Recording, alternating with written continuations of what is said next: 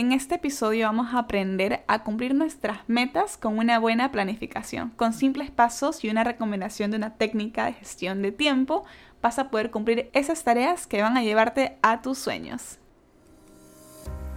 El arte de crecer ve la luz por y para ustedes. En una sociedad acelerada es tiempo de darnos un espacio para reflexionar, obtener herramientas útiles de expertos y no expertos y hacernos un camino más fácil de crecimiento.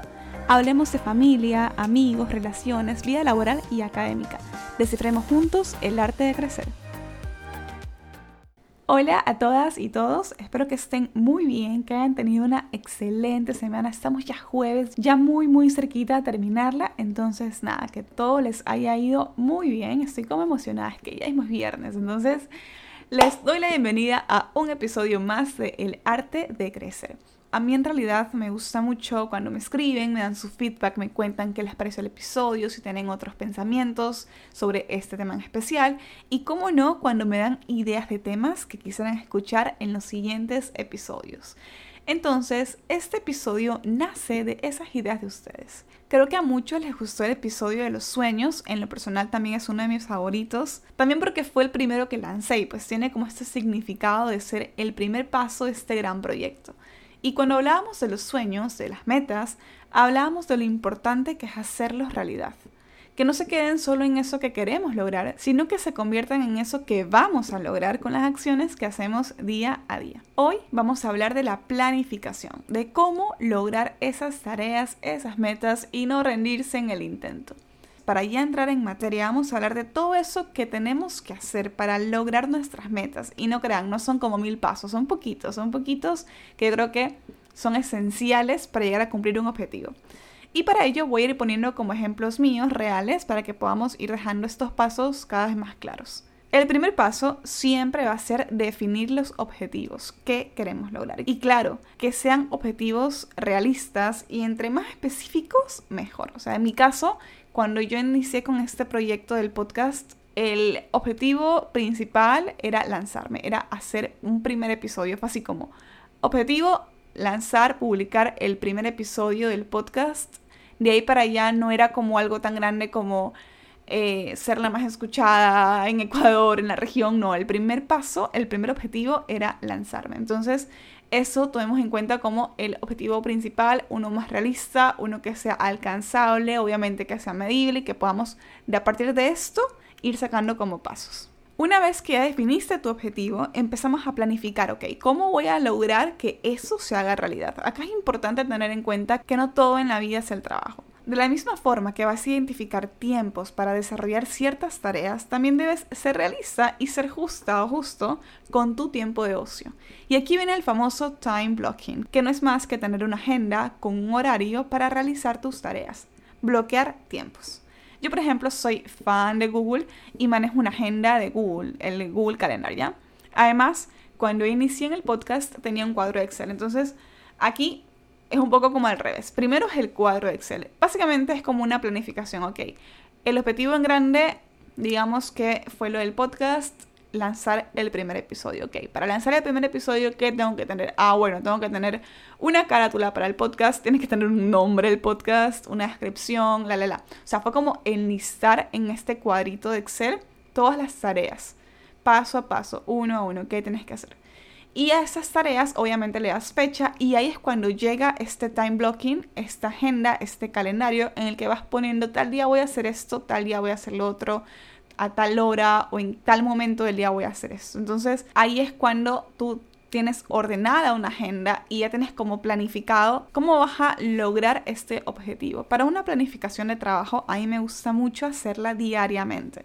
Entonces, por ejemplo, en mi trabajo, ya dejando un poquito el tema del podcast, hablando más de tareas que hacemos diariamente, a mí me gusta manejar una, una agenda, una lista, un to-do list, digamos, eh, por día. Entonces, yo voy poniendo, ok, este día tengo que hacer esto, esto, esto, esto, esto. Y obviamente, tengamos en cuenta que esta lista, esta to-do list, es modificable. O sea, no nos matemos si no podemos cumplir todo lo que está ahí. Yo lo que hago es tacharlo y moverlo para el siguiente día. Pero no, no pensar que esto tiene que cumplirse sí o sí Por otro lado, también pueden surgir otras tareas durante el día y fácil las agregamos en la misma lista. Yo creo que una de las cosas que a mí me gusta muchísimo es como una satisfacción es cuando las vas haciendo y marcas como que ya la hiciste. O sea, en mi caso yo la subrayo así de verde fluorescente para salir como que, ok, salí de esto. Siguiente. Entonces es como estos pequeños logros que vas alcanzando durante el día que te dicen a ti misma como que, mira, lo lograste. Acabaste el día con una lista llena de subrayados, por ahí quizás un tachoncito de que lo dejo para mañana, pero es como esta sensación de que lo estoy logrando y esto nos sirve para el objetivo grande, ¿no? En este caso yo les hablaba de un to-do list diario como para el trabajo un poco más laboral, pero si tienes un proyecto más grande, claro, pues todo esto te suma a tu proyecto personal estas tareas, como te decía, que vas enlistando, ¿no? Volviendo al tema, al ejemplo del podcast. Ok, para lanzar un podcast tenía que tener el nombre del podcast, tenía que tener la portada, tenía que tener la descripción y esto ya era independiente del episodio como tal, del primer episodio, sino que esto era como el paraguas de todos los episodios. Por eso, estas tareas debes ordenarlas según importancia, porque no todo es urgente, no todo es para ayer. Así que puedes colocarles una distinción de prioridad, sea alta, sea media o sea baja. Lo importante acá también es tener una fecha límite, un deadline. Eso es vital.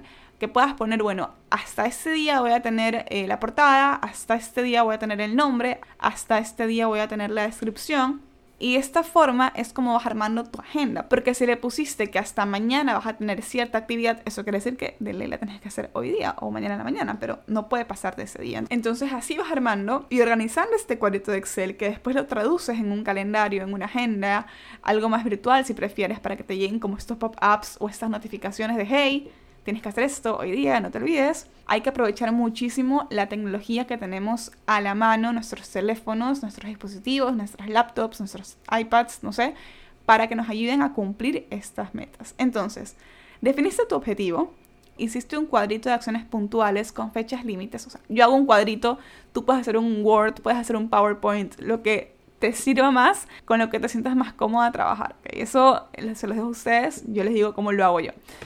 Bueno, ok, el cuadrito. Eh, armaste tu agenda bloqueando horas del día para tareas específicas, siempre tomando en cuenta también tu tiempo de ocio, tu tiempo libre, no tampoco colapses. Créeme que con eso ya estás más del otro lado. Yo creo que sin estos pasos me hubiera hecho más complicado iniciar con este proyecto que yo les comentaba. Es muy importante que tengamos claras las tareas, en específico qué hay que hacer, para cuándo. Y también algo súper importante es saber y poder eh, identificar cuándo necesitemos apoyo para alguna acción en específico. Por ejemplo, en mi caso, eh, les digo, quizás editar un podcast, ok, no tengo idea cómo editar un podcast. Ok, necesito apoyo, sí. ¿Cómo lo consigo? Mira, tienes toda la libertad de ser quizás autodidacta, quizás buscas videos en YouTube de cómo editar un podcast, cómo editar un audio. Eh, quizás no, quizás conoces a alguien que ya lo haga y esta persona te puede enseñar a cómo hacerlo, también es válido. Pero lo principal es no estancarnos, ¿no? Eh, yo creo que también nos ha pasado, me ha pasado a mí, de seguro te ha pasado a ti, que llegas a una tarea y es como no tengo idea cómo se hace y le damos largas como es que no sé cómo hacerla y a quién le pregunto y cómo lo hago. Y es como, ok, eso hace que les demos largas y que no logremos cumplir nuestro deadline. Y eso, mira, no se va a hacer nunca. Entonces, es como identificar, no, mira, no sé cómo hacerlo, ok, ¿cómo logro hacerlo? A ver, conozco a alguien, digo, lo buscas en Google, Google sabe todo, pregúntale lo que quieras. Entonces, antes de cerrar el episodio, quiero contarles igual de una técnica que a mí me sirvió muchísimo cuando hice mi tesis de grado, que también fue otro proyecto, claro, y es la famosa técnica de Pomodoro. Quizás ya la has escuchado, pero si no, aquí te cuento de qué se trata y cómo la puedes usar. Entonces, básicamente se trata de... No les voy a contar la historia de Pomodoro tampoco, esto va a ser como que básicamente cómo aplicarlo, de qué se trata. Y es una técnica para gestionar mejor tu tiempo. ¿Por qué?